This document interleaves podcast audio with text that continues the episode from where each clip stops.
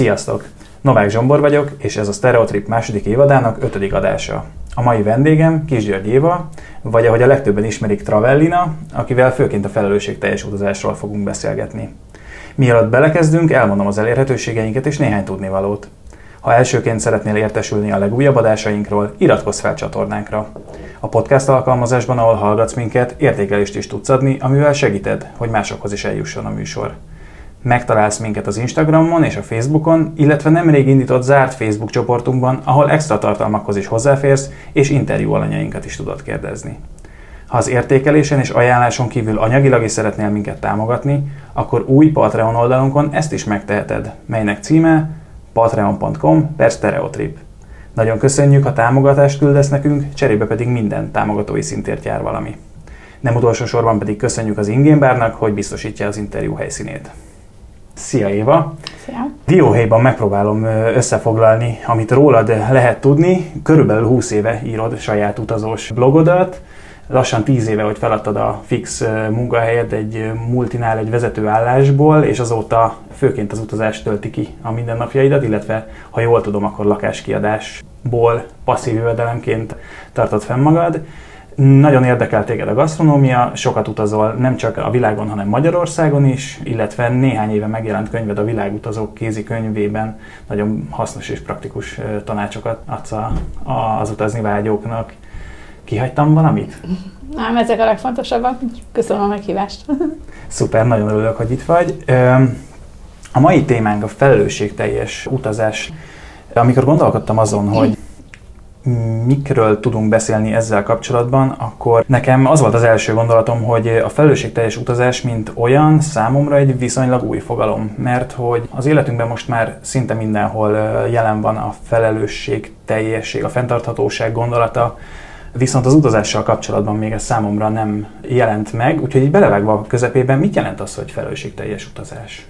Szerintem azért új dolog, egyrészt maga, ahogy mondtad is, ez az egész felelősségteljes hozzáállás egy új új téma egy a világon, másrészt pedig nem is nagyon, vagy kevésbé volt rá szükség szerintem a felelősség teljes utazásról beszélni egy 20-30 éve, amikor még nem volt ennyi tömeg mindenhol, meg nem volt ennyire könnyen elérhetőek ezek mondjuk az egynapos repülőutak, meg stb. Szóval most, most jutottunk el oda, hogy, hogy muszáj erről beszélni, mert olyan teher van a, a, a világon azzal, hogy az annyi ember utazik, hogy, hogy ez most kezdett egyáltalán probléma lenni. Uh-huh. Szerintem a felelősségteljes utazás az nagyon sokrétű, szóval nagyon sokan ennek csak a környezetvédelmi részét fogják meg. Szóval nem tudok igazán jó definíciót mondani, én csak azt mondom, hogy, hogy nagyon sok minden tartozik ide. Egyrészt, hogy a környezettel bánik az ember, hogy a többi országgal, a, ter- a természettel, a szokásokkal, szóval ez egy ilyen jóval átfogóbb dolog, mint az, hogy mondjuk csak kulacsal induljunk útnak.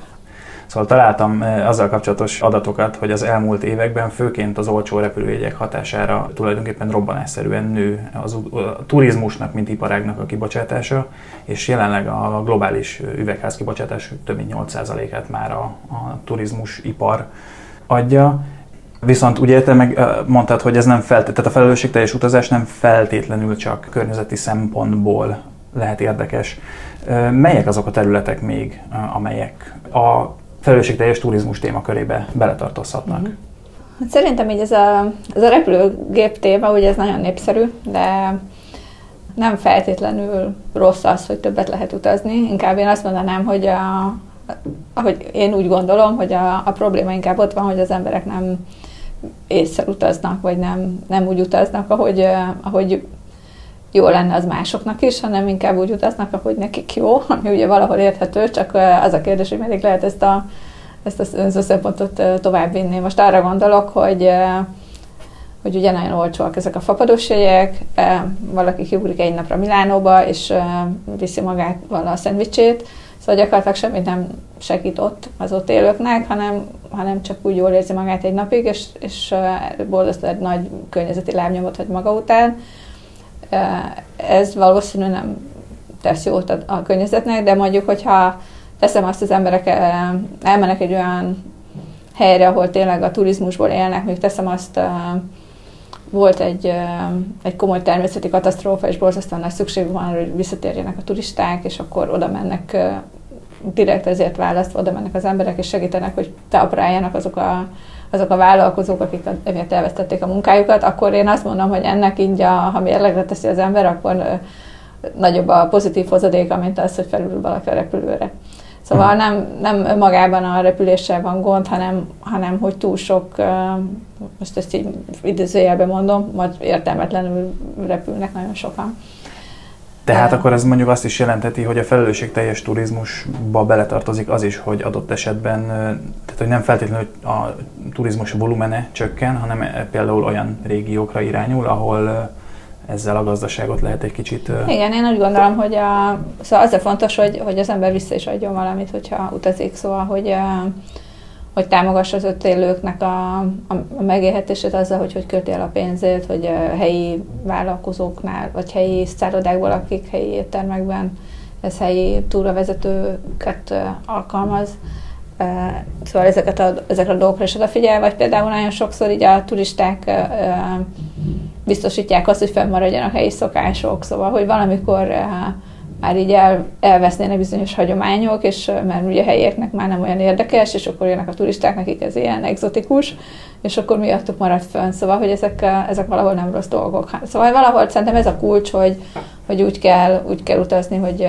hogy hogy így másnak is jó lesz, a természetnek is, meg az ott élőknek is jó legyen. Uh-huh. A, találtam ezzel kapcsolatban egy fogalmat a neten, ez a, a Svédországban megjelent az, hogy a repülés szégyene, Igen. ez a, nem, nem tudok, sédül, hogyan kell mondani? Fly, hát én, én inkább angolul használtam, ja. hogy fly shaming, ja, igen, de, igen, igen. igen, van igen fly scam valahogy igen, így igen. van svédül, de nem tudom, hogyan kell kiejteni. Szóval, hogy Svédországban például egyre inkább megjelenik az, a, az az irányzat, hogy, hogy egyfajta szégyen kapcsolódik ahhoz, hogyha az ember repülőre ül, hogyha egyébként nem feltétlenül kapcsolódik hozzá olyan érték, amit az imént említettél, de hogy mi lehet esetleg az alternatívája például a repülésnek?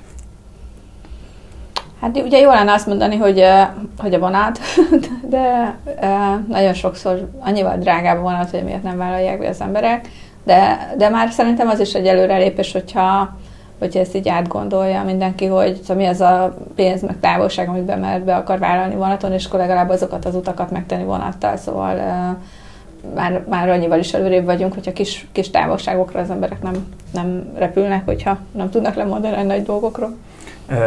Megnéztem egyébként itt felé jövet az Interrail bérletek árát, ugye ezzel lehet egész uh-huh. Európában dazgatni, és hát elképesztően magas. Szóval, hogy ez nem, veszi fel feltétlenül a versenyt a, a repülő jegyárakkal. Hát igen, de ez ugye ez, ez megint olyan dolog, hogy ez ugye most van, szóval emiatt került ez előtérbe, mert amikor ugye én voltam fiatal, amikor én voltam egyetemista, akkor nagyon olcsó volt az Interrail, és nagyon drágák voltak a repülőjegyek, szóval akkor nem is volt kérdés, hogy minden, mindenki így vonattal vágott neki a nagyvilágnak. Szóval valószínű, ez is gond, hogy ez így megfordult, hogy túl drágák lettek a vonatok, és túl olcsók lettek a repülők. E, igen, pont abból, hogy, hogy mondtad, hogy amikor te elkezdtél utazgatni, akkor ezek ilyen olcsók voltak. Ugye ez a fogalom, ez nem túl régi, hogy ez, ez mikor jelent meg, vagy te mikor figyeltél fel erre a felelősségteljes utazásra? Hát szerintem csak egy olyan két éve, amikor ez így bevonult a köztudatba. Ez, a, szóval azon túl, hogy med, mennyit megyünk vonattal, meg, meg hogy hogy viselkedünk ott, olyan dolgokra is érdemes lenne esetleg figyelni, hogy, hogy hogy hogy használják az emberek a szabadságot. Szóval amikor ugye én még dolgoztam, akkor nekem is csak egy ilyen 30 nap, 25-30 nap szabadságom volt, úgyhogy nem, nem teljesen idegen ez a fajta gondolkodás, mert most már ugye nem kell így beosztanom, de régen nekem is kellett. És hogyha mondjuk csak egy három napon volt, akkor nekem eszembe se jutott, hogy így elmenjek külföldre. Szóval, hogy úgy voltam vele, hogy amikor csak két-három nap van, akkor, akkor maradtam itthon, vagy valahol maximum elmentem vonattal Bécsig, de hogy akkor utaztam külföldre, hogyha több időre tudtam elmenni, és, és akkor mondjuk, ha egy Európába mentem, akkor legalább, legalább egy öt nap legyen, vagy egy hét, amikor elmegyek Európába, és hogyha a tengeren túlra elrepültem, akkor pedig hosszabb időre mentem. Most ugye így, hogy hol csak a repülőjegyek, így nagyon sokan csinálják azt, hogy akkor elmegyünk két napra, nem tudom, Berlinbe, és akkor legközelebb meg elmegyünk két napra Hanoverbe, legközelebb meg elmegyünk két napra máshova. Szóval, hogy azokat a azokat a városokat, amit szépen össze lehetne kombinálni egy utazással, akkor inkább így feldarabolják, és ugye többször repülnek ugyanoda. Szóval én próbálnám azt is a, mindig a, a blogon hirdetni, hogy, hogy az ember egyszer elmegy mondjuk távol, akkor próbálja, próbálja minél tartalmasabb, meg minél hosszabb utazást csinálni. És akkor kevés ideje van, akkor meg, akkor megnézem körül itthon, mert itthon is van egy csomó minden érdekes. Igen, ez kétségtelen. Látom a blogodon nagyon sok helyet fedezel fel Igen. Magyarországon, is is mutatsz be. Ezzel kapcsolatos egy kicsit a kérdésem, hogy szerintem, lehet, hogy nem így van, a felelősségteljes utazás az nem egy egydimenziós dolog, nem csak a rajtam múlik, hanem egy kicsit azon is múlik, aki mondjuk vendégül lát, vagy, vagy azon, a, azon a helyen, ahova elmegyek, hogy van mondjuk Magyarországon olyan hely, ahol így kiemelten figyelnek arra, hogy környezettudatosak legyenek, hogy a helyi kultúrát úgy próbálják átadni, hogy az közben érintetlen maradjon. Szerintem, mivel ez így kezd trendi lenni, hogy úgy mondjam, a, ennek a, a vendéglátók is elébe mennek, és ők is egyrészt a saját jó felfogott érdekükbe, de azért is, mert hogy vannak szerintem most már utazók, akik kifejezetten ezt keresik. De leginkább ilyen kisebb szállásokon lehet ezt nyomon követni, hogy így olyan gyakorlatokat alkalmaznak, hogy hogy főleg a gasztronómiában, hogy ugye helyi, meg szezonális, meg stb. konyhát visznek. Úgyhogy abszolút szerintem most már ez így látszik, hogy előtérbe került. Uh-huh. Külföldön hol láttad leginkább azt, hogy megvalósul ez a fajta szemléletmód azokon a helyeken, ahol jártál? Hát azt mondanám, hogy sajnos ugye minél inkább a fejlett világban, mert most pont, pont a csendes óceáni szigetekről jöttem haza, és ott elképesztő, hogy hogy milyen szemétben úszik minden. A szegények nem is szerintem nem is nem tudják hova tenni a szemetüket egy ilyen egy olyan szigeten, ami mondjuk így 20 km így oda-vissza. És meg ugye a harmadik világban látni leginkább, hogy így eldobálnak mindent a strandokon. De így a fejlettebb országokban azért ennél már, erre már ugye jobban odafigyelnek. Hát szerintem a, a, a skandináv országok a leginkább példamutatók ebben, ugye amennyit én láttam ebből. Úgyhogy ott, ott tartanak a legerőrébb. És ugye beszéltünk arról, hogy nem feltétlenül csak környezeti értelemben érvényes. A, a helyiekkel kapcsolatban miként jelenik meg az, hogy felelősségteljes utazó vagy? Hát itt erre sok példát lehetne mondani. Egyrészt az, hogy az ember ugye hogy, hogy öltözik, ugye onnan kezdve, ugye tagja vagyok ilyen utazós csoportoknak, és akkor nagyon sokszor látom, ahogy így kérdezgetik a lányok, hogy jaj, megyek Dubajba, oké -e, hogyha miniszoknyába megyek. Szóval nyilván nem fogják egy Dubajban ezért így fejét venni valakinek, mert ez nem annyira szigorú mondjuk, mint teszem a Szaudarábia, de egyszerűen nem illik, vagy kilóg az ember Úgyhogy a, az egyik dolog az, hogy próbálja meg az ember ugye úgy öltözni, ahogy, ahogy a helyiek, hogy, hogy ne ha nem is bántják, azért ez nem esik nekik jól, amikor ott ilyeneket látnak. A, a másik ugye ez a szokásokat tisztelni, amihez ugye az is hozzátartozik, hogy mielőtt az ember elindul, legalább úgy nagyjából egy kicsit képbe jöjjön, hogy mi az, ami nagyon kínos teszem azt, ha valaki elmegy Kínába, akkor ne állítsa vele a evőpálcikát a rizsbe, mert az ott annak más olyan szimbólum van, ami, ami nem jó, vagy ne, nem lehet a buddhista országban megsimogatni a gyerekeknek a fejét. Úgyhogy ezeket így érdemes felderíteni, és akkor erre odafigyelni, hogy mikor veszük le a cipőt, meg hogy viselkedünk étkezés során, stb. stb. Érdemes egy pár szót megtanulni, ez, hát ez udvariasság is, meg így a saját jó fogunk érdekünkbe, mert annyira, annyira megörülnek neki, meg annyira meghatódnak általában, hogy az ember mond három szót a helyi nyelven, hogy akkor sokkal előrébb lehet mindenbe jutni, meg ugye sokkal inkább segítenek. Um, ami még így az emberekkel kapcsolatos, uh, hogy uh, ugye nagyon sokan úgy indulnak, amikor elindulnak egy országba, és akkor tudják, teszem azt, arab országba mennek, akkor azt mondják, hogy a piacon ott kötelező az alku, és akkor szoktam látni, amikor így helyi piacon megjön a, a gazdag nyugati turista, és akkor bármit akar venni, teszem azt van ott három darab paradicsom, akkor kötelességének érzi, hogy ő alkudjon. És akkor ez néha már annyira kínos mértéket ölt, hogy most annak a szerencsétlen embernek tényleg ez a megélhetése, és akkor nekünk meg azért mindegy, hogy most 150 vagy 120 forintot adunk azért a kupac paradicsomért, hogy ez a bizonyos dolgokban kicsit illene szerintem egy nagyvonalnak lenni, és úgy, úgy, úgy lenni. Szóval nem kell így ész nélkül költekezni, de azért nem, nem szabad eh, ezt az alkut annyira szigorúan venni. Volt-e olyan, hogy esetleg valamilyen szokást félreértettél, vagy rosszul értelmeztél, és akkor ebből valamilyen galiba kerekedett az utazásaid során? Hmm, ilyenre nem emlékszem, hogy, hogy félreértés. Olyan, olyan emlékszem, hogy Galibára, amikor azt láttam, mondjuk ez nem pont az emberekkel kapcsolatos, hanem az állatokkal, ami ugye megint egy más téma, hogy, hogy valaki nem úgy viselkedett, ahogy, ahogy az én erkölcsi normám szerint viselkednie kellett volna, és így elvesztettem a, egy kicsit a kontrollt önmagam felett. Ez egy Mauritiuson volt, ahol egy, egy olyan helyen voltam, ahol nagyon helyes óriás technósok voltak, és akkor jött egy ilyen nagy, ilyen pocakos turista, és ráült az egyik óriás technósra, hogy, hogy fotót készítsen így vele, és akkor így elborult az agyam egy pillanatra, és akkor így felállt, akkor én is így felugrottam a hátára, és akkor így próbáltam neki elmagyarázni, hogy milyen érzés az, amikor így megkérdezés nélkül valaki rácsimpaszkodik valakire, és hát egy elég nagy feltűnés keltett, de én úgy megnyugodtam egy kicsit, hogy, hogy nem tudom, hogy neki ez milyen élmény volt, de, de egyébként azon túl, hogy ugye ez mennyire nem jó, ez nagyon fáj egyébként a technósnak, mert nagyon érzékenyek ott a kis idegek neki a páncélja uh-huh.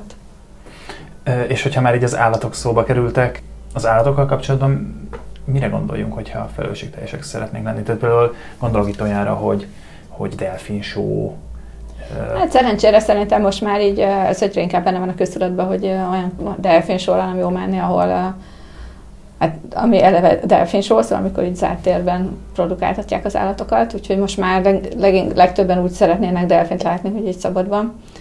Szerencsére most már az utóbbi egy-két az is egyre nagyobb nyilvánosságot kapott, hogy az elefántokat milyen tortúrának vetik alá, hogy, hogy elég szeridek legyenek ahhoz, hogy a turisták ugye rajtuk üljenek. Itt, ahol szerintem még, még kellene egy kis oktatás, vagy hogy milyen ilyen köznevelés, vagy nem is tudom, hogy jobban elterjedjen a köztudatban, hogy nagyon sokszor vannak olyan programok, hogy kimennek hajóval turisták, és akkor mondjuk együtt lehet úszni a rájákkal, vagy a delfinekkel, vagy ezekkel azokkal, és akkor úgy vannak vele az emberek, hogy jaj, hát nincsenek bezárva, akkor ezzel nincsen semmi gond, és akkor milyen jó, hogy ott úszkálunk velük. Ezzel az a, a probléma, hogy át, ezeknél a programoknál általában a, úgy csalogatják oda az állatokat, hogy etetik a hajóról, szóval beszórnak a vízbe valami hal finomságot, és és akkor ez a csoporthal, az gyakorlatilag el fogja felejteni, hogy hogy kell élelmet, élelmet szerezni, mert minden nap jönnek a turisták, és etetik őket.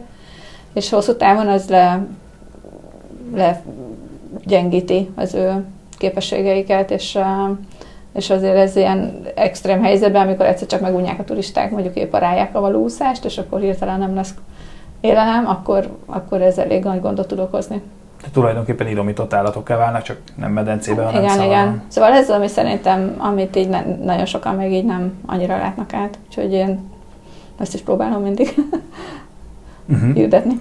És például a, a, a, a helyieknek a fotózása, arra gondolok például, hogy nagyon sokszor, ha nézem akár az Instagramot, akár a Facebookot, és akár ismerőseim elmennek mondjuk Afrikába, és akkor ott lefotózkodnak nagyon sok, nagyon helyes afrikai kisgyerekkel, feltöltik ezeket a képeket, aztán ők hazajönnek utána Európába, és ott meg nem változik semmi. Ezzel kapcsolatban is számomra valamiféle felelősség én, én úgy gondolom, hogy a, amikor az ember elkezd utazni, ez egy ilyen kicsit ilyen természetes dolog, hogy jaj, exotikus ruhájú emberek, teszem azt Közép-Amerikába vagy Afrikába, akkor így össze-vissza fotózgatja őket. Bevallom, először én is ezt csináltam, és, és egy idő után így egyre rosszabb érzésem lett ettől, hogy valószínű ez nekik, hogy valószínű mosolyognak hozzá, mert kedvesek úgy alapvetően, de nem hiszem, hogy hogy örülnek neki, meg úgy egyébként is most miért, szóval itthon se fotózgatok embereket, meg én sem örülnék, hogyha ha hmm. mellém csapodna egy kínai, és akkor ott elkezden az egész csoport engem fotózgatni. Úgyhogy uh, én a magam részéről leszoktam róla, uh, vagy nagyon ritkán szoktam, tényleg csak akkor, amikor valamit nagyon be akarok mutatni, vagy akkor is lehetőleg úgy, hogy nem így egy ilyen szembeportré, hanem, hanem uh, inkább csak, hogy ott legyen a kép részeként ez az ember, vagy akkor szoktam valakiről fényképet, hogyha valami erős kötődésem van hozzá, mondjuk együtt töltünk egy napot, meg barátok leszünk, vagy szóval mégis valami kapcsolat kialakul, és akkor ugyanúgy, mint hogy valakivel összebarátkoznál egy másik magyarral, ugye ővel is csinálsz egy közös selfie de inkább csak akkor szoktam fényképezni, de az, hogy így egy, egy piacon vagy bárhogy oda toljam a fényképezőgépet valakinek az arc elé, azt, azt, azt már én magam részre nem csinálom, és, és nem is nagyon szerettem látni ezt őszintén szóval egy mások fotón se. De azon gondolkoztam, hogy voltunk nem olyan régen egy ismerősömnél, ahol még analóg géppel készített, rendes, előhívott fényképeket nézegettünk egy korábbi utazásáról, hogy régen a fotók azok inkább a, a tulajdonképpen az emlék maga, magának a kivetülése, és most már nézve az Instagramot és a többi oldalt, egyre inkább azt látom, ahogy beszéltünk is erről a kétnapos kiruccanásokról, hogy tulajdonképpen a fotó az utazásnak a célja, és hogy talán ezzel kapcsolatban. Igen, ez egy ilyen, nekem is egy ilyen szomorú trend, vagy nem tudom így ezt látni, hogy igen, szóval régen az ember elutazott, és akkor 95% volt az élmény, és akkor az idő 5%-a volt az, hogy csinálni egy pár fényképet, amivel majd erre visszaemlékszik, és ugye most megfordultak ezek az arányok. Ugye eleve nagyon sokszor azért indul el az ember, mert lát egy fotót az Instagramon, és ugyanazt a képet meg akarja csinálni magáról, mint az a klasszikus kapu a balin, meg stb. stb. És, és hát gyakorlatilag ezzel megy el az idő a beállítgatásokkal és a, a fotózással. Ugye, ami miatt így most lehet, hogy azzal jön haza valaki, hogy van három nagyon jó beállított fotója, de, de úgy nem éli meg azt a, a helyet. Hát én erre azt mondom, hogy csinálja mindenki, ami boldogát teszi, de ennek a, a mi témánkkal kapcsolatban annyi jelentősége van, hogy mindenki ugyanoda megy. És és amiért bizonyos helyekre sokkal erősebb környezeti nyomás nehezedik, és akkor vannak olyan helyek, ahol meg ugye nincsenek ilyen Instagramolható szép dolgok, oda meg nem megy senki. Úgyhogy ez ennyiből rossz, hogy, hogy nem, nem úgy oszlanak el az emberek, ahogy, ahogy ez így a turizmus szempontjából jó lenne, hanem, hanem túl nagy, túl nagy terhelést kapnak bizonyos helyek, és hát most már ugye lehet tudni, hogy ugye eljutottunk arra a pontra, hogy bizonyos partszakaszokat le kellett zárni Tájföldön, ugye ahol a Leonardo dicaprio volt a filmje, egyszerűen ugye nem lehetett megmaradni, korlátozni kell a belépést helyekre, stb. stb. Szóval, hogy kicsit el kellene szakadni attól, hogy az ember mit lát az Instagramon folyamatosan, és, és akkor mindenkinek megtalálni a, a maga, maga felfedezéseit, meg a maga helyeit. Egyébként, amikor utazol, akkor előnyben részesíted azért azokat a helyeket, amik olyan híresek és meg kell nézni, vagy, vagy ez csak egy részletként meg... Hát úgy, én úgy vagyok vele, hogy ami, vannak olyan helyek, amiket nyilván mindenki meg akar nézni, most most nem mondom, hogy ha valaki elmegy Franciaországba, akkor semmiképp ne nézze meg az Eiffel tornyot, mert ugye senkit nem tudnik erről meggyőzni, én is azért megnézem a híres helyeket, ezt úgy próbálom, hogy akkor lehetőleg ne szezonban menjek, szóval, hogy így a tömeget is egyrészt, hogy én elkerüljem, mert nem bírom, másrészt meg a, ugye a helyi vendéglátóknak is jobb, hogyha nem mindenki július-augusztusban megy. Úgyhogy ha nagyon muszáj felkapott helyre menni, akkor erre próbálok figyelni, hogy akkor lehetőleg valami teljesen fúra időpontban menjek. De alapvetően jobb szeretem azt, amikor olyan olyan országokra, meg vidékekre indulok, ahol, ahol, ahol nincsenek sokan, és most már ezt elviszem ilyen egész extrém irányba, úgyhogy most például azért voltam idén túlvalul, mert ez a világ legkevésbé látogatott országa. És, és borzasztóan hiányzott az az élmény, ami még így kamaszkoromban, amikor először elkezdtem utazni, hogy így gőzöm nincs, hogy mit látok ott. Szóval, hogy ez a, Szóval nagyon szeretem az ilyen helyeket, amikor itt nem tudom előre, hogy mi vár. Szóval pont, pont a fordítottja ennek az Instagram örületnek, amikor nem azért indulok el, hogy ott az a kép, és azt akarom látni, hanem, hanem hogy pont azért indulok el, mert nincs, nincs előttem semmilyen kép. Szóval nincs az, hogy mond, mondja valaki ennek a, a helynek a nevét, és akkor így beúrik az a tíz fotó, amit ott el kell kattintani, hanem, hanem azt én akarom megtalálni, hogy, hogy mik ott a szép dolgok. Meg és vannak még ilyen helyek? Igen, vannak helyek egyébként, az az érdekes, hogy, hogy nem is kell azért feltétlenül Tuvalúig menni, ami nekem most így a szívem csücskelet, hanem, hanem szerintem simán lehet Európában. Én például voltam tavaly nyáron a, az Azori-szigeteken, és találtam olyan tavakat, amik ilyen elképesztően, hogy úgy mondjam, Instagramon született tavak, de hogy soha nem láttam őket így előtte.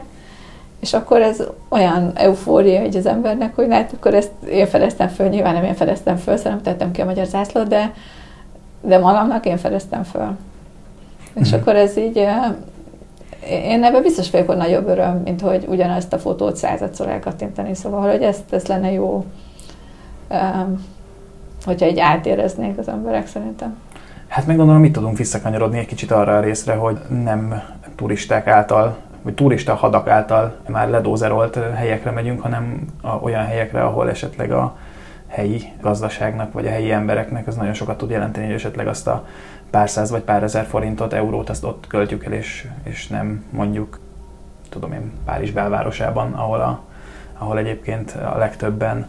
Igen, és, ezt, ez így lehet egyébként talán nagyon sokféle szempontot figyelembe lehet venni, amikor az ember utazik, hogy mikor megy, ugye szezonon kívül, szezonon belül, hova megy, akkor uh, teszem azt most, a, ugye bedőlt, a, bedőlt egy nagy utazási iroda, és akkor meg lehet nézni azt, hogy, hogy melyek azok a területek, amik leginkább érintettek ebben, speciál a Kanári-szigetek, és akkor azt mondani, hogy na, akkor idén elmegy Kanári-szigetekre, mert ő, ők, nekik lesz most a legnehezebb a következő szezon. Szóval hogy millió irányban el lehet indulni, amikor az ember azt mondja, hogy felelősen akarok utazni, hogy, hogy összekötni azt, hogy engem érdekel, de azt is, hogy kinek van a legnagyobb szüksége rám, és akkor úgy, úgy, úgy hozni meg a döntést, hogy, hogy hova menjünk. És öm, számomra elválaszthatatlan ettől a kérdéstől, hogy például a szuvenírekről mit gondolsz? Hát ö, én nem nagyon szoktam vásárolni semmilyen szuvenírt. Régen, amíg, amikor elkezdtem utazni, akkor a, ugye én is vettem ezt-azt, meg nagyon sokáig zenét hoztam, minden országból elhoztam a helyi zenét, kazettákat kezdtem gyűjteni, és akkor volt egy pont, amikor egyszerűen olyan nehézség volt már felkutatni egy kazettát, mert ugye a világ tovább ment, hogy meg ugye értelmese volt, amikor mindent le lehet tölteni a netről, hogy akkor ezről fölhagytam. De hát nyilván olyat nem érdemes elhozni, ami amikor így ellopjuk a környezetből, szóval teljesen felesleges szerintem ilyen kagylókat, meg ezt azt azt gyűjteni. Itt is, itt is uh, ugyanaz érvényes lehet szerintem, mint a szállodákkal, meg az éttermekkel, hogy, uh, hogy valami autentikus dolgot, és valaki olyantól, aki ő gyártja, szóval, hogy nem, most nem ne egy olyan hűtőmágnest hozunk az, amit Kínába gyártottak, hanem akkor, akkor mégis valami helyi termelőnek valami kedves kis kézműves termékét, és akkor és akkor már is ott hagytunk egy kis pénzt neki, hogy, hogy neki is jó legyen. Uh-huh. Ami még szerintem egy, egy kicsit ehhez tartozik, hogy, hogy ugye a szuvenír vásárláshoz, hogy mi mit viszünk, mert ugye ezre is kellene gondolni, és itt szerintem, ami nagyon fontos, hogy, hogy, hogy ezt is ugyanúgy össze kell csinálni, hogy miket ajándékozgat az ember meg kinek. Főleg Afrikában szoktam látni, hogy, hogy megérkezik a turista busz, és akkor kinyitják az ablakot a, a turisták, és akkor kiszórnak, teszem azt cukrokat, meg golyóstólát, meg ezt, ezt a gyerekeknek, és akkor itt nagyon jó érzésük van, hogy ők most ajándékoztak valamit, és hát elég kár, hogy ilyen jó érzésük van, mert hogy, hogy elég rosszat tesznek ezzel a gyakorlattal, ugyanis ezek a gyerekek nem fognak iskolába menni, hanem várják azt a turista busz, mert tudják, hogy ez a turista busz jön minden szerda délután, és akkor várják a cukorkát. Úgyhogy ezzel sokkal nagyobb kárt tudunk csinálni, mint, mint hasznot, hogyha, hogyha nem észre adakozunk, hanem akkor, ha valaki gyerekeknek szeretne adakozni, ami egy teljesen jó dolog, akkor, akkor inkább érdemes így mindent így összegyűjteni, és akkor elmenni egy iskolába, odaadni a tanárnak, és akkor tanár majd elosztja annak, aki ő tudja, hogy leginkább rászorult, és, és akkor nem tartjuk fel a gyerekeket a, abba, hogy iskolába menjenek. Úgyhogy egy, nagyon, ezeket mind végig kell gondolni, hogy mit hozok, mit viszek, hogy, hogy ne csak az legyen, hogy nekem mi a jó, uh-huh. hanem hogy, hogy a másiknak. Igen, azért ez egy elég individuális műfaj ez az utazás, és bennem még az, az rémlet fel, hogy azért itt óhatatlanul is folyamatosan be és kilépünk közösségekbe, közösségekből, és hogy ezzel kapcsolatban van-e valamilyen felelősségünk. Tehát például az egy utazás során megismert embereknek, akiknek például egy Airbnb-nél mégiscsak belépsz az életébe, és egy kicsit formálod te is az ő kép, világképét, és nem csak ő formálja a tiédet, hogy ezzel kapcsolatban van felelősségünk? Hát ami erről eszembe jut, hogy a, leginkább ez a kanapészörfölös műfaj, régen, amikor még nem volt kanapészörf, ennek volt egy elődje, egy Esperanto ez egy olyan szervezet, ami nem Esperanto szervezet volt, csak a neve volt Esperanto, hogy ilyen univerzális legyen, a szervez, és amíg nem volt még semmi saját keresetem, hanem egy diákként utaztam, nagyon sokszor voltam ilyen szervez vendéglátóknál, és ez még egy ilyen igazi klasszikus közösség volt, aminek abszolút ez volt a célja, hogy az emberek egymást megismerjék, és hogyha valaki elment egy szervesz vendéglátóhoz, akkor így fel sem merült az, hogy ne legyen otthon egy pár órát azért, hogy együtt beszélgessen azzal a, a vendéglátóval, vittünk ajándékot, kaptunk ajándékot, nagyon sokat együtt voltunk, megmutatták a várost, közösen vacsoráztunk, szóval ez abszolút erről szólt. Ugye ebből alakult ki a kanapészörf, vagy hát ilyen irányból jött ez a kanapészörf, ez viszont már nem erről, sokszor nem erről szól, hanem nagyon sokan ezt csak úgy fogják föl, mint ilyen, ilyen szállás lehetőség, oda megy, ledobja a csomagot, nem egy város nézni, alszik, aztán megy tovább.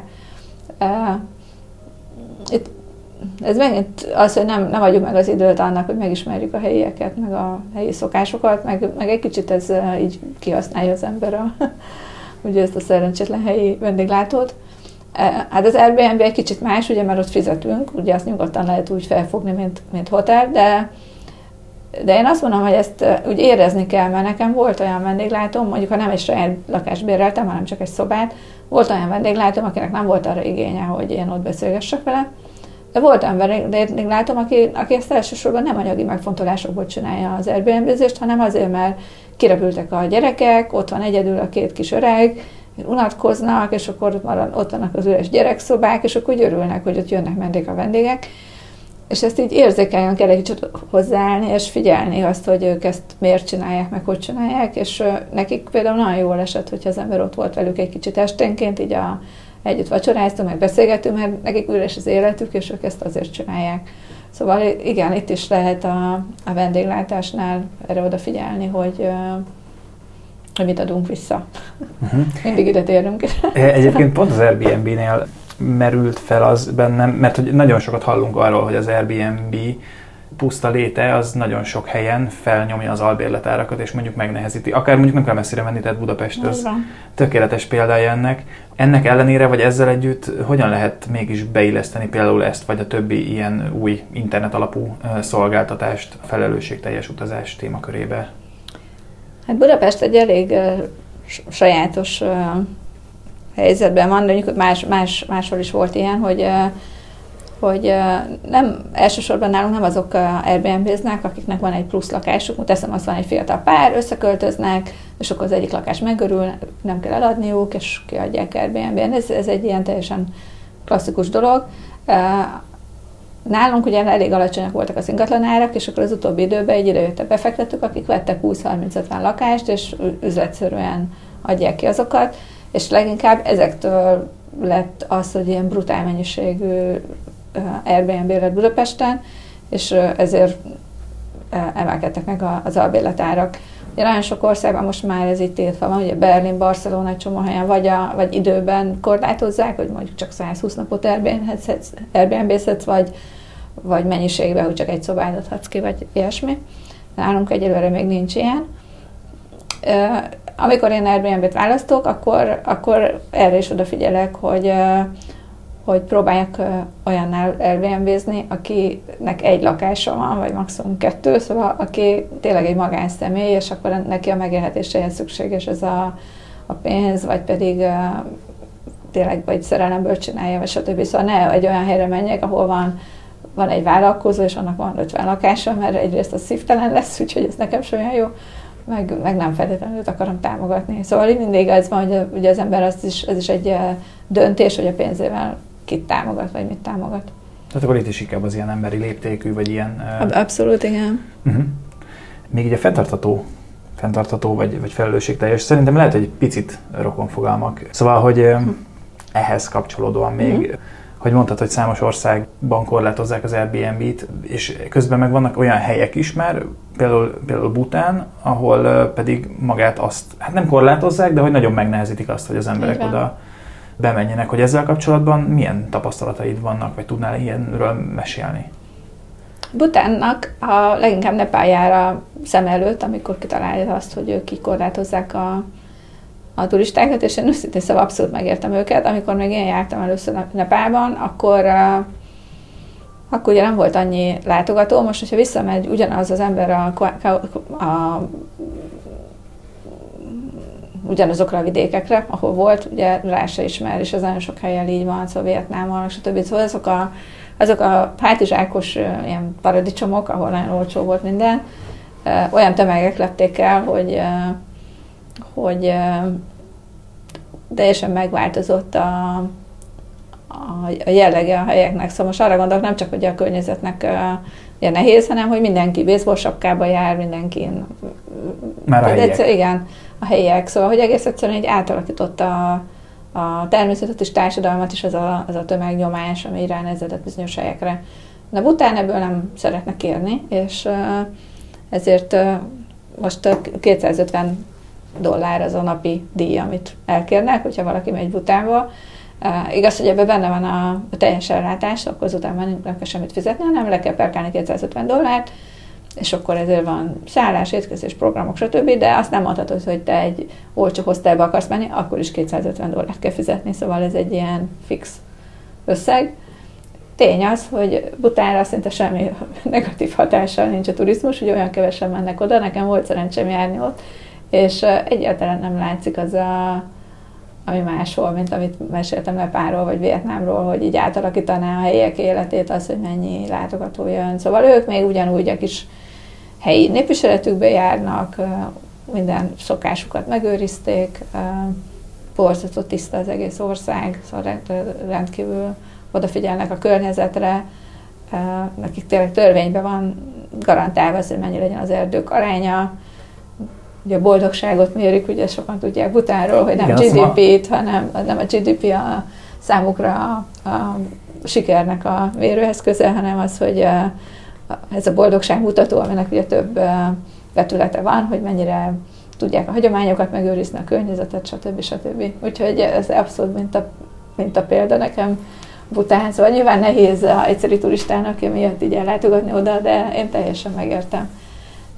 De nagyon sok hasonló korlátozás van, például Ruandában vagy Ugandában a hegyi gorillák vannak, ott egyre emelgetik az árakat, hogy mennyit kérnek el a, azért, hogy találkozhass a gorillákkal, és akkor nagyon sok turista is szívja a fogát, hogy most miért kell nem tudom hány száz dollárt fizetni ezért.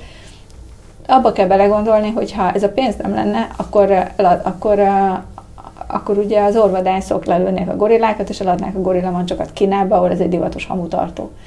Úgyhogy ha ezt az ember így magával lejátsza ezt a meccset, hogy most hogy most mit akar látni gorilla mancs hamutartót Kínába, vagy pedig egy élő gorillát az esőerdőbe, akkor, akkor azt mondja, hogy jó, akkor inkább kifizetem ezt a pénzt. Azoknak az embereknek valahogy meg kell élni. Szóval, hogyha nem ez, akkor az, hogyha nem, ha a turizmusban nem tudják ezt a pénzösszeget megszerezni, akkor, akkor folytatódni fog az orvadászat. Szóval itt gyakorlatilag ez a sok száz dolláros belépő az árag annak, hogy, hogy felmaradjanak a gorillák. Úgyhogy, úgyhogy valahol ezt is így meg kell érteni. Uh-huh. Hogy, Tehát, hogy, hogy ez működik. egy pozitív példája ez abszolút, a, a turizmusnak. Igen. Nehéz bekategorizálni számomra a, ugye ez a volunturizmus vagy, vagy önkéntes utazás, amikor elmész valahova, és akkor ott önkénteskedsz. Erről mit gondolsz?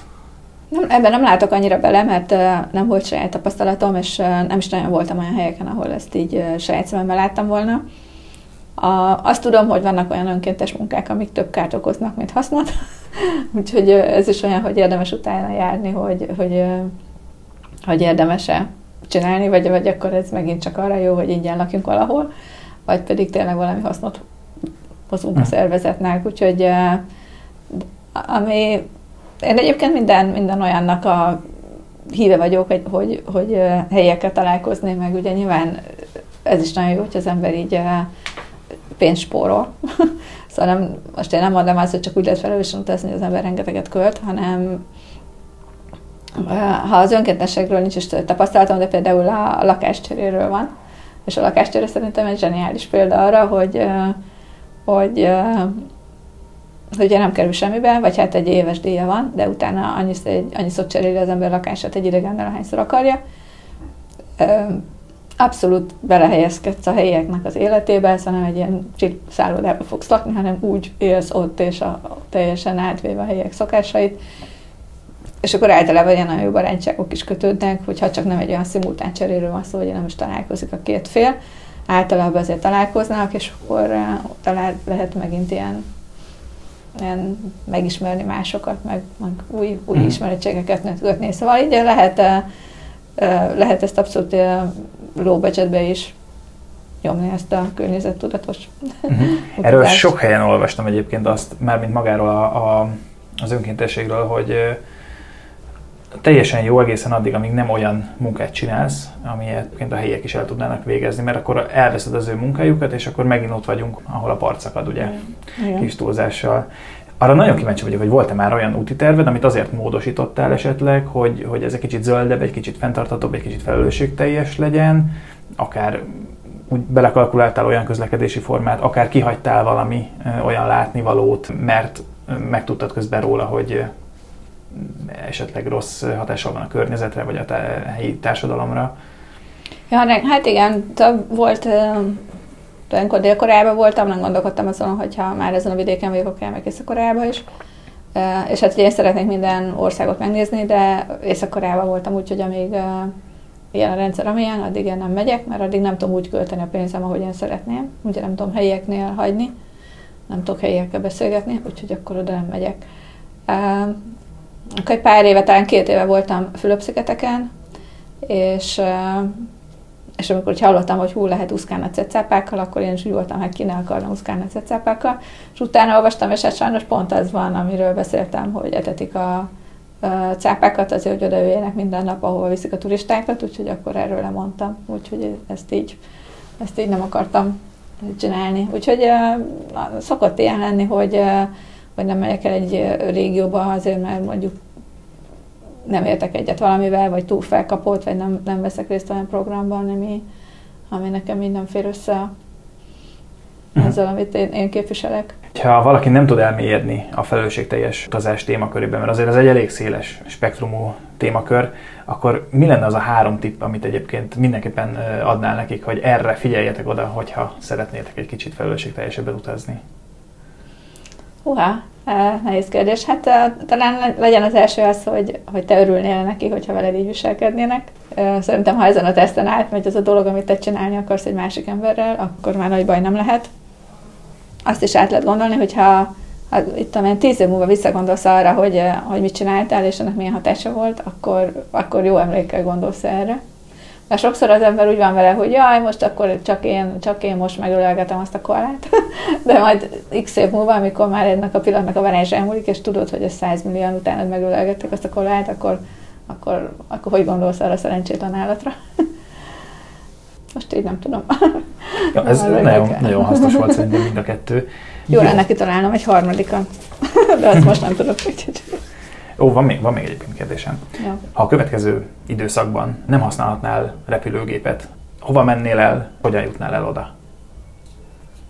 Van egy ö, olyan tervem nyárra, hova eleve nem fog valószínűleg repülőt használni, vagy hát lehet, hogy részben fogok, de oda el tudnék jutni repülő nélkül is. A Transzibéri express szeretnék végigmenni.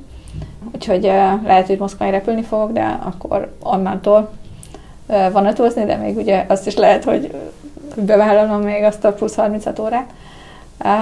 Úgyhogy szerintem lehet, lehet itt itthon is mit csinálni, vagy hogy a környéken, így Európában. És mit kérdeztél még, bocsánat?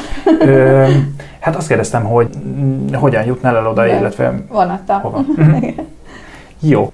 Ami még engem nagyon érdekel, hogy én azért már abban a generációban vagyok, akik már akkor kezdtek el utazni, amikor már volt internet. Viszont nagyon érdekel, hogy, hogy milyen volt az internet előtti utazás, miben változott meg az elmúlt évtizedekben az utazás kultúrája. Nyilván azt tudjuk, hogy a, a száma az robbanásszerűen nőtt a turistáknak, de, de mi az, ami régen másmilyen volt? Mi az, ami jobb volt? Hát amint én nagyon jól emlékszem, vagy nagyon, nagyon szívesen emlékszem vissza a utazásokra, az, hogy pont azért, mert nem volt internet, meg Google Maps, meg semmi ilyesmi, hogy sokkal többet kellett a helyekkel beszélgetni. És uh, ugye nem az volt, hogy megnézed a kis kütyüdön, hogy hogy jutsz el valahova, meg mikor van nyitva, hanem megkérdezed.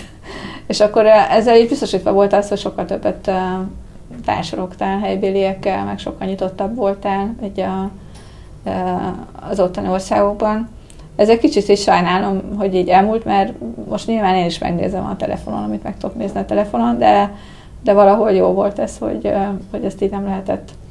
Ez, ez egy kicsit, kicsit rossz. A másik, amivel így mindig nosztalgikusan gondolok vissza, hogy Ugye régen az embereknek volt 36 kockája fényképezőgépen, mondjuk egy filmen, és ugye nem volt annyi pénzünk, hogy nem tudom, mennyit fotózunk, akkor elmentünk valahol, elkattintottuk azt, elkattintottuk azt a képet, és akkor tovább álltunk. Ugye most nem nincs ez, hanem megvárod, amíg az az ember azt a 40-50-60 selfit megcsinálja, akkor a következő is a maga 40-50-60-ját, hogy uh, annyi idő elmegy azzal, hogy vár, vár az ember, hogy el tudjon egy fotót kattintani, úgyhogy sokszor már így hagyom azt fenébe, és akkor inkább meg máshova.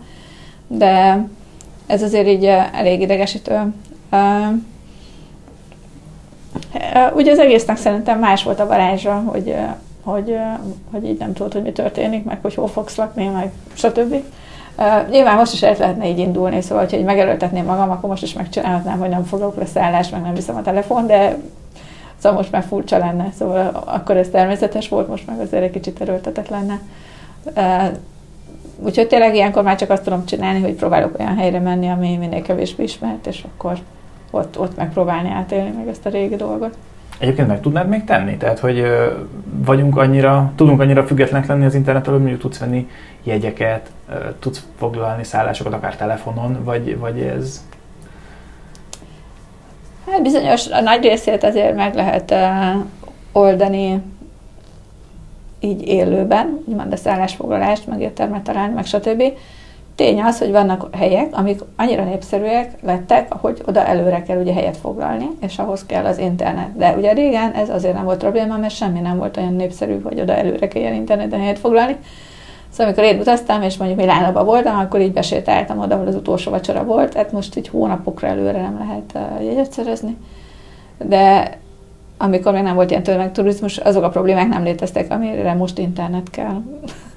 Úgyhogy hát most már csak azt tudná az ember, hogy elkerüli ezeket a helyeket, de azért, azért el, lehet, el lehet indulni internet nélkül is, és, ha nagyon és muszáj. mi volt az a hely, ami a leglátványosabban változott, a, a, mondjuk korábban jártál ott, és esetleg nemrég visszamentél, és nagy volt a kontraszt? Hát olyan helyet mondanék inkább például, ahol nem mentem vissza, pont azért, mert félek attól, hogy hogy néz neki most. Ez Angkor, Kambodzsában. Én ott annyira elkaptam azt a pillanatot, amikor mentem, mert, mert pont vége volt így a, az ilyen háborús időszaknak, és, és még senki nem mert menni. Mindenki félt attól, hogy tele van a terület aknákkal, meg hogy még nem biztonságos az egész, és én akkor mentem, amikor úgy újra éppen, hogy talán elkezdtek szállingozni az emberek. Leszálltam egy kis repülőről, ott voltak kis motoros mot- fiúk, ők vittek be a városba egy darab ilyen kis földúton, volt a drága szállás, meg az olcsó szállás, két szállás volt, és, és egyáltalán semmilyen tömegközlekedés nem volt a romokhoz, hanem akkor ezekkel a kis fiatal srácokkal kellett megállapodni, hogy akkor ők oda jönnek hajnalba, és kivisznek a motorjukon, és és akkor bizonyos, hát általában így a templomoknál, így ha nap felkeltél, teljesen egyedül voltam, szóval ott ültem egyedül egy templomnál, és megváltam a nap, napfelkeltét, akkor megnéztem a templomot, akkor megjött a kis motorosom, átvitt egy másik helyre, és még így a, a fő templomnál ankorban, még ott is naplementekor is egyedül voltam. Szóval ez egy olyan varázslat volt, ami az életbe szerintem nem fog visszatérni. Ugye most már ilyen sok-sok tucat hotel van, rendes autópálya, repülőtértől, buszok egymást érik, drága belépők, stb. stb. Nem is nagyon merek visszamenni, mert szerintem is sokkolna engem ez az egész. Úgyhogy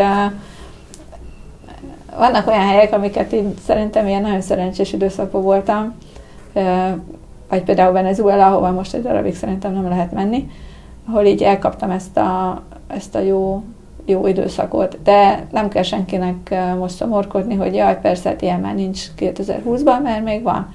Szóval én azt mondom, hogy most például Kolumbia ilyen.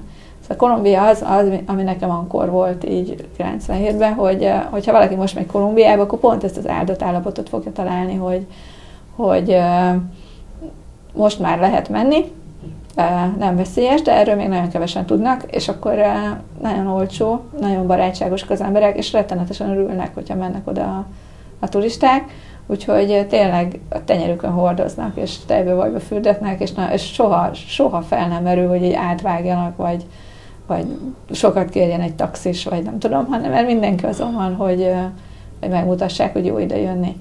Úgyhogy meg szerintem Grúzia is még abszolút ez az állapot, hogy hogy na most kezd felfutni a turizmus, ami arra jó, hogy már vannak vendégházak, meg vannak olyan lehetőségek, hogy kirándulni lehet, ilyen szervezett túráig, de hát azért még messze nem beszélhetünk tömegturizmusról. És én biztos vagyok benne, hogy egy 10-20-30 év múlva ott nem lesz ez a, ez a nagyon jó nagyon vidám, nagyon barátságos állapot, és ezt most kell elkapni. Mhm. Kicsit olyan ez, mint amikor a térképről a fehér foltok szép sorban eltűnnek, és már mindent felfedeztünk, de, de akkor azt mondod, hogy még vannak azért olyan helyek, ahol azt az Igen. eredeti... Igen, hát ez a lényeg, hogy ne, ne a Instagram képek után menjen az ember, hanem, hanem gondolj át, hogy, hogy mit szeret, vagy mi érdekli, természet, ilyen táj, olyan táj, inkább emberek, inkább városok, stb. És akkor meg kell keresni azt, ahol, uh, ahol még lehetőség van ilyen autentikusabb élményeket uh, szerezni, meg van embernek ilyen nagyon sokan, meg ahol még úgy örülnek, örülnek nekünk. És egyébként e, ilyen helyeken jártál olyan országokban, amik egyébként nagyon népszerűek a turisták körében? Hát például uh, Japánban voltam tavaly ősszel, és azt mondanám, ez egy ilyen vegyes utazás volt, mert Ugye voltam olyan helyeken, ahol nagyon sok turista megy, Tokió, meg Kyoto, de pont, hát szóval, hogy ez olyan volt, hogy igen, meg akartam nézni én Kyoto-t, mert ki ne akarnám megnézni, úgyhogy én is megnéztem azokat a látványosságokat, de ott próbáltam minimális időt tölteni, tényleg csak, hogy na jó, akkor ezt most láttam a saját szememmel. De igyekeztem minél hamarabb menekülni, és, és akkor elmenni Japának olyan tájaira, ahol sokkal kevesebben mennek, és hát összehasonlíthatatlanul nagyobb élmény volt, hogy, hogy letérnénk kicsit a járt útról, és akkor azt csinálni, ami nekem, nekem ugye jobban tetszik, vagy az én, én világom. De akkor itt nem áll fenn az a veszély, hogy ha mondjuk letérsz a járt útról, akkor esetleg rázósabb szituációkba keveredsz. Hát lehet, hogy nekem szerencsém volt, de nekem mindig csak jó élményeim voltak ezzel kapcsolatban, hogyha, hogyha valami ilyen váratlan csináltam, vagy valamilyen eldugottabb helyre mentem, szóval soha nem kerültem bajba, nem voltam komolyabban beteg, nem bántottak. Úgyhogy nyilván minden utazásnak megvannak a kihívásai, amikor amikor törlik a repülőjáratot, vagy valami kisebb ilyen bonyodalmak adódnak, de szerintem ez a része a kalandnak, úgyhogy ez, ez abszolút vállalható. Uh-huh. Hány útlevelet telt már be? Ez engem nagyon érdekel. hát olyan 7-8 körülbelül, ami van ott otthon, van, megvan a stóc. Mindig megkérem, wow. hogy lukasszák ki, és adják vissza azt, hogy érvénytelenítsék, hogy adják vissza, úgyhogy megvan mindegyik. Mennyi időt töltöd utazással? utazással? Hát az utóbbi pár év az elég extrém lett, mert uh, ugye most már hogy úgymond így főállásba is csinálom. Azt mondanám, hogy így az évnek a háromnegyedét úton vagyok. És akkor igyekszem, ahogy mondtam is, inkább minél hosszabb utakra menni, szóval nem olyan sokat repülni. Tehát az nem jelenti azt, hogy ha állandóan úton vagyok, hogy akkor most én minden héten elmegyek valahova, hanem most például március 1-én elrepülök 6 hétre Dél-Amerikába, és akkor megpróbálom azt a részt alaposan megnézni. Úgyhogy igyekszem ilyen tartalmas, meg hosszabb utakat csinálni.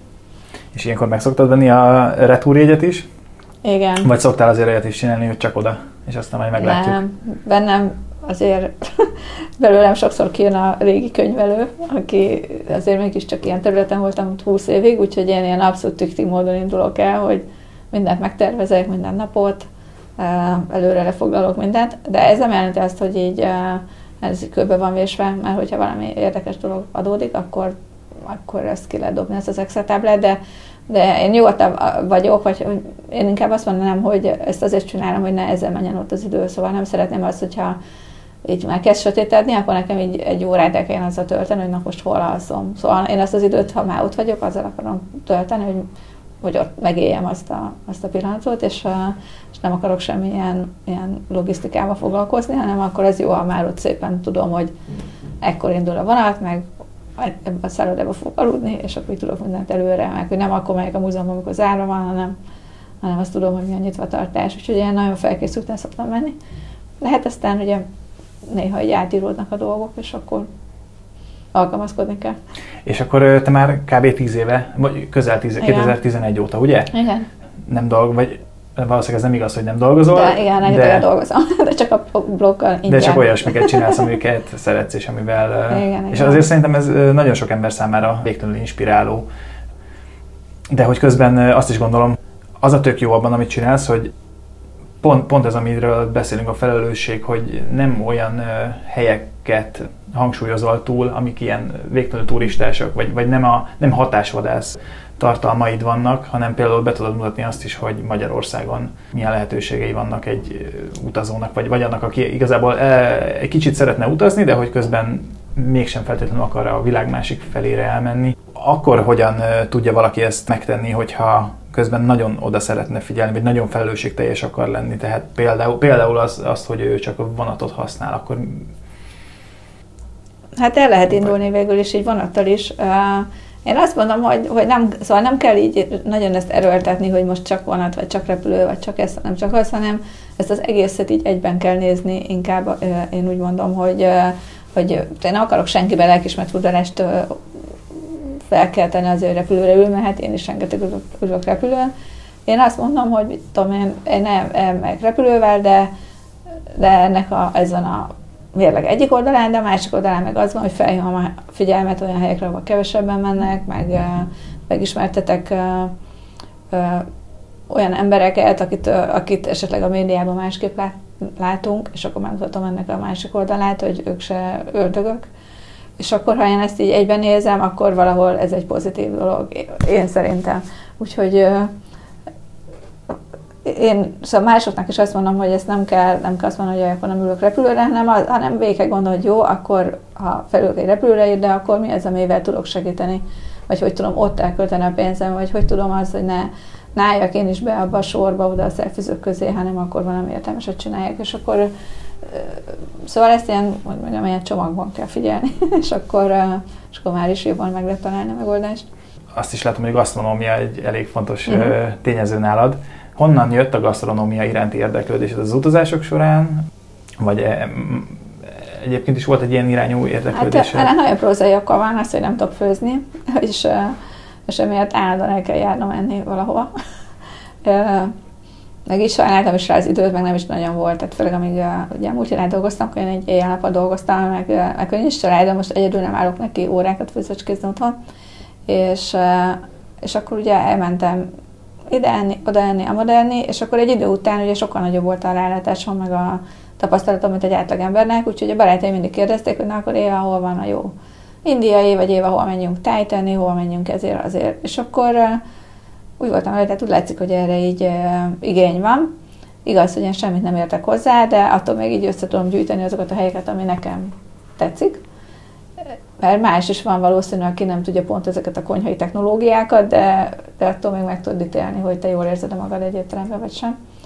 És akkor elkezdtem erről is írni. De a külföldön pedig azért érdekel, ez, ott is ugye kell lennem valamit, Másrészt meg én mindig úgy látom, hogy ez a gasztronómia ezért nagyon jól összekapcsolja az embereket. Még akkor is, hogyha az ember nem beszéli a nyelvet, hogy bemegyek egy ilyen kis családi étkezdébe, leülök, ott valahogy így elmutogatom, hogy mit, mit szeretnék enni, vagy valahogy így elpantomimezzük a tulajdonossal, és akkor ez annyira jó dolog, ahogy én ott így eszek jó ízűen, ott áll, karba tett kézzel, ő gyönyörködik abba, hogy én hogy szeretem az ő főztjét, és így már is van köztünk egy kapcsolat. Szóval, hogy szerintem ez egy része annak, hogy megismerje az ember az országot, meg az ott élőket.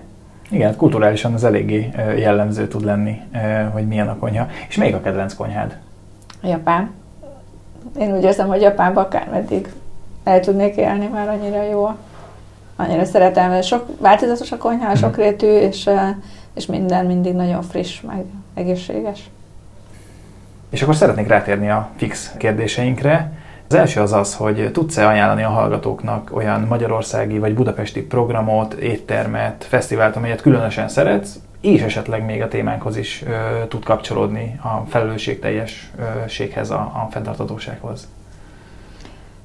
Én Budapesten nagyon szeretem a száz éves házak programsorozatot, ugye ez minden évben van, és szerintem ez az abszolút beleillik ebbe a gondolkodásmódba, ami, amiről így beszélgettünk, mert már ez tényleg arról szól, hogy ellátogatsz házakban, megismered az ott élőket, megismered a háznak a történetét, és ez kicsit lelassulsz, kicsit átéled azt a, azt a napot közösségekbe, vagy beszélgetsz vadidegenekkel, szóval szerintem ez, ez egy ilyen csodálatos program, ezt abszolút önkéntesek csinálják, uh-huh. úgyhogy uh, ez egy ilyen nagyon-nagyon példamutató dolog, és amikor itt vagyok, akkor mindig részt is szoktam rajta venni.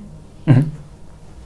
Következő kérdésem az, az hogy a témánkhoz kapcsolódóan uh, tudsz-e olyan dokumentumfilmet, filmet, könyvet ajánlani, ami egyrészt kapcsolódik a témánkhoz, másrészt meg akár nagy hatással van, vagy volt rád? Hát kevésbé a témához kapcsolódik, de az életre valókat én azért szeretem, mert ez egy kicsit arról szól, hogy így kilépni abból, amit az ember gondol magáról, hogy mire képes. Ugye ez annyira jó pofa volt, a, ahogy a, kihozta az életet az ápolt, az ápoló az ápoltból, és, és, és kiderült, hogy hogy tud élményeket szerezni, meg, meg nincs bezárva abba a világban, mire gondolt. Nekem ez mindig egy ilyen, ilyen inspiráló film, nagyon szeretem nézni, és egyébként így a saját érdemen is látom, hogy, hogy nagyon sokszor az embernek van egy kép arról, hogy mire képes, és akkor berekül egy, bere, kerül egy olyan helyzetbe, amikor, amikor ezt így túl kell lépni, és akkor kiderül, hogy sokkal többre képes. Nekem ilyen volt, amikor a, a Peruban az Inka ösvényen voltam, akkor én úgy gondoltam, hogy az majd vonattal fog menni, mert én nekem gyerekkoromban baszpán volt, tehát nehogy már én felmászok ilyen 4000 méter fölötti hegyekre, kizár dolog. És akkor a, a túra előestén mondtam is az idegenvezetőnek, hogy akkor én nem megyek vonattal, és akkor mondta, hogy ezt tudom, hogy amikor odaérünk, akkor amikor feljön a, a busz abból a faluból, ahova a vonat megy, akkor én már csak olyan késő délelőtt érek oda, és akkor nem tudok olyan fényképet csinálni, hogy, hogy még itt tömeg nélkül legyen a, uh-huh. a Machu Picchu, és akkor mondtam, hát arról szó se lehet, nekem olyan fénykép kell, ahol még ott nincs senki, hanem teljesen üres a táj, és akkor ezért legyalogoltam négy napot, és uh, simán végigmentem a 4000 fölötti hegyeken, úgyhogy én, nekem világéletemben az volt magamról az elképzelésem, hogy én erre képtelen vagyok. És akkor ugye volt egy cél a szemem előtt, és akkor mentem. Uh-huh. Most egy kicsit elkanyarodtunk a filmtől, csak hogy ez nekem arra volt reflektáció, mm. amiről ez a film képvisel. Igen, ez ugye az a film, amikor ö, van egy mozgássérült, sőt, tulajdonképpen nyaktól lefelé igen, ö, igen. lebénult úriember, és akkor egy ö, talán egy bevándorló Be. család. Ö, bevándorló ápoló, igen, igen. egy fekete ápoló, hogy ide mindenféle kalandba bele igen, ráadásul, ha jól emlékszem, akkor ez egy igaz történet ö, alapján. Igen. Tehát, hogy ez valóban, meg igen, ez egy nagyon szép, nagyon jó film. Tényleg inspiráló. És akkor az utolsó kérdésem, hogy a témához kapcsolódóan, itt gondolok elsősorban a felelősségteljes utazásra, tudsz-e ajánlani olyan applikációt, weblapot vagy Facebook csoportot, amit te rendszeresen használsz, figyelsz, és amiből lehet inspirálódni és tanulni? Van egy weblap, amit én nagyon szeretek, ha, ha nem is szigorúan felelősségteljes utazásról szól, de valamit ide tudom kapcsolni, mert arról szól, hogy keressünk izgalmas helyeket, meg nem annyira ismert helyeket a nagyvilágban, és ez az Atlas Obscura. És most én bárhol megyek új országba, akkor mindig meg szoktam nézni őt az Atlas Obscura, amiket ajánl, és, és akkor mindig valami furcsa, szokatlan, kevésbé ismert látnivalók, lehet az természeti vagy épített látnivaló, olyanokat szokott listázni, és akkor, amikor csak tudom, útba ezeket, és akkor mindig, mindig különleges élmény. Hát akkor végül is kapcsolódik is akár a témánkhoz, hiszen ugye pont arról beszéltünk, hogy esetleg olyan helyek meglátogatása tud ebbe az irányba mutatni, ami nem annyira a tömegturizmus számára célpont. Így van. Nagyon szépen köszönöm a beszélgetést. Nagyon szívesen. Köszönöm. Köszönjük, hogy itt voltál.